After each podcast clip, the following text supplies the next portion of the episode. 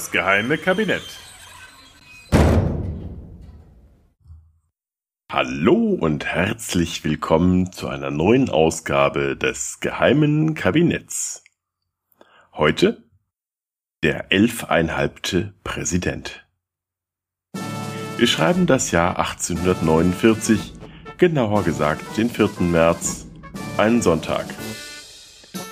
Die Vereinigten Staaten von Amerika stehen im 73. Jahr nach ihrer Gründung vor einem schwerwiegenden Problem. Sie haben nämlich plötzlich keinen Präsidenten mehr. Die Amtszeit von John Knox Polk ging am Mittag des 3. März zu Ende. In seine Amtszeit fielen solche Dinge wie die Annexion von Oregon, von Texas und anderer Gebiete, die das Land dann auch in den mexikanisch-amerikanischen Krieg stürzten, dass die Vereinigten Staaten aber mit weiteren 3,1 Millionen Quadratkilometern Landgewinn nach weniger als zwei Jahren wieder beendeten. Während seiner Regentschaft wurde das Smithsonian Institute gegründet. Man begann am Obelisken des Washington Monuments herumzumeißeln, was man noch bis 1884 tat, und die erste Briefmarke der USA wurde herausgegeben. Genug für eine Präsidentschaft dachte sich wohl Polk und verzichtete darauf, ein zweites Mal zur Wahl anzutreten. Die Wahlen hatte dann der wegen seiner militärischen Erfolge von der Whig-Partei aufgestellte General Zachary Taylor gewonnen, der mit dem markigen Slogan Rough and Ready angetreten war. Na, so ready war er dann an diesem Tag offenbar dann doch nicht, denn es war ein Sonntag, der Tag des Herrn, an dem er seinen Amtseid hätte leisten müssen. Unmöglich für den frommen Taylor. Der Amtseid musste also auf den 5. März verlegt werden, einem dem Herrn wohl offensichtlich wohlgefälligeren Montag. Nun endete also die Präsidentschaft Polks am 3. März um 12 Uhr mittags, High Noon,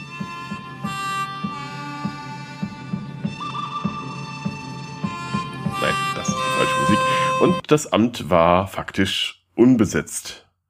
Was es aber eigentlich nicht sein durfte, weil Gründe.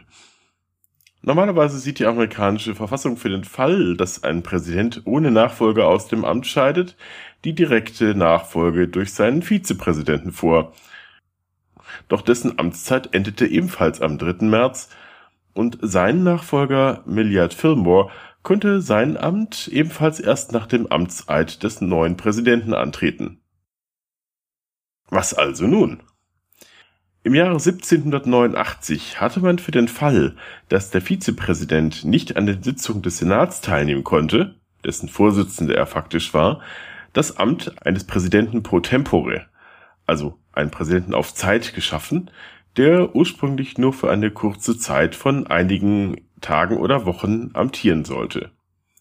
Traditionell war dies der dienstälteste Senator der größten Fraktion im Senat. Auf dieses Amt besann man sich daher und ernannte am 4. März kurzerhand David Rice Atchison als den dienstältesten Senator zum Präsidenten für einen Tag. Seine Regentschaft war so ereignislos, wie sie kurz war. Weder zog er ins Weiße Haus ein, noch erließ er irgendein Gesetz oder hielt gar irgendeine Rede. Nach eigener Aussage war er an diesem Tag vielmehr im Bett und schlief den Schlaf der Gerechten. Zitat Die vorigen zwei oder drei Tage waren mit den Abschlussarbeiten des Senats sehr anstrengend gewesen, und ich schlief an jenem Sonntag die meiste Zeit. In der offiziellen Reihe der amerikanischen Präsidenten taucht er nicht auf, weshalb er scherzhaft der elfeinhalbte Präsident genannt wird. Doch Atchison wird nicht aufgrund von irgendwelchen Verschwörungstheorien verschwiegen, sondern wohl aus gutem Grunde, denn vermutlich war er gar nicht Präsident für einen Tag. Denn eigentlich gab es gar kein Machtvakuum. Taylor und Fillmore waren ja die gewählten Nachfolger, auch wenn sie noch keinen Amtseid geleistet hatten.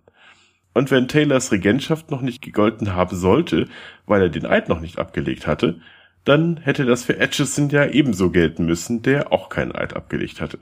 Darüber hinaus war mit der Amtszeit des Präsidenten und des Vizepräsidenten automatisch auch die Amtszeit des President pro tempore abgelaufen, was dann faktisch auch erst am 5. März erneuert wurde.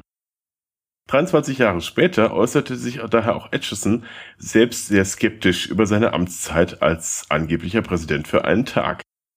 Zitat, unter den Senatoren wurde damals diskutiert, ob es sich um ein Interregnum gehandelt habe, also eine Zeit, in der einem Land eine Regierung fehlte. Es erschien offenkundig, dass es entweder ein Interregnum gab oder dass ich der Präsident der Vereinigten Staaten sei, der ich ja der Vorsitzende des Senats war als Nachfolger von Richter Magnum, Richter Mangum von North Carolina. Der Richter weckte mich dann auch um drei Uhr in der Früh und sagte mir scherzhaft, dass ich nun Präsident der Vereinigten Staaten geworden sei und dass ich ihn bitte zum Staatssekretär ernennen möge. Ich erstrebte das Amt nicht, aber sollte ich es tatsächlich berechtigt innegehabt haben, kann ich mit Stolz sagen, dass nicht eine Frau oder ein Kind eine Träne vergossen haben durch meine Amtshandlung. Auch wenn Atchison also vermutlich nie selbst Präsident war, wurden nach ihm mehrere Orte benannt, etwa Atchison und Atchison County in Kansas, Atchison, Topeka and Santa Fe Railroad und Atchison County, Missouri. In Lexington, Kentucky wurde sogar ein Denkmal für ihn errichtet. Auch ein Museum, das sich als die kleinste Presidential Library überhaupt bezeichnet, wurde ihm zu Ehren eingerichtet. Natürlich, wie kann es anders sein, an einem der nach ihm benannten Orte, nämlich Atchison, Kansas.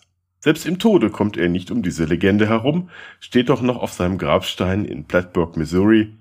David Rice Atchison, 11. August 1807 bis 26. Januar 1886, Präsident der Vereinigten Staaten für einen Tag, 4. März 1849.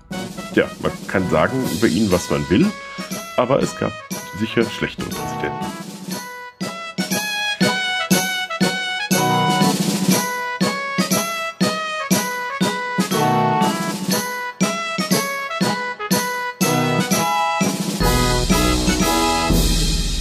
Vereinigte Staaten, Vereinigte Staaten, hm, da war doch irgendwas. Ach ja, dieser Podcast wird ja vom unermüdlichen Travis Dow ins Englische übertragen. Dafür an dieser Stelle noch einmal den allerherzigsten Dank, Travis. Offenbar ist er damit, äh, mit seinen anderen Podcasts, wie den History of Alchemy Podcast, dem Bohemican Podcast und der Geschichte der Deutschen Podcast immer noch nicht ganz ausgelastet, so dass er jetzt auch noch einen weiteren ins Leben gerufen hat. Amerikaner für euch geschrieben Amerikaner mit C und A am Ende, indem er uns in kurzen Episoden den Alltag und die Besonderheiten der USA näher bringen will.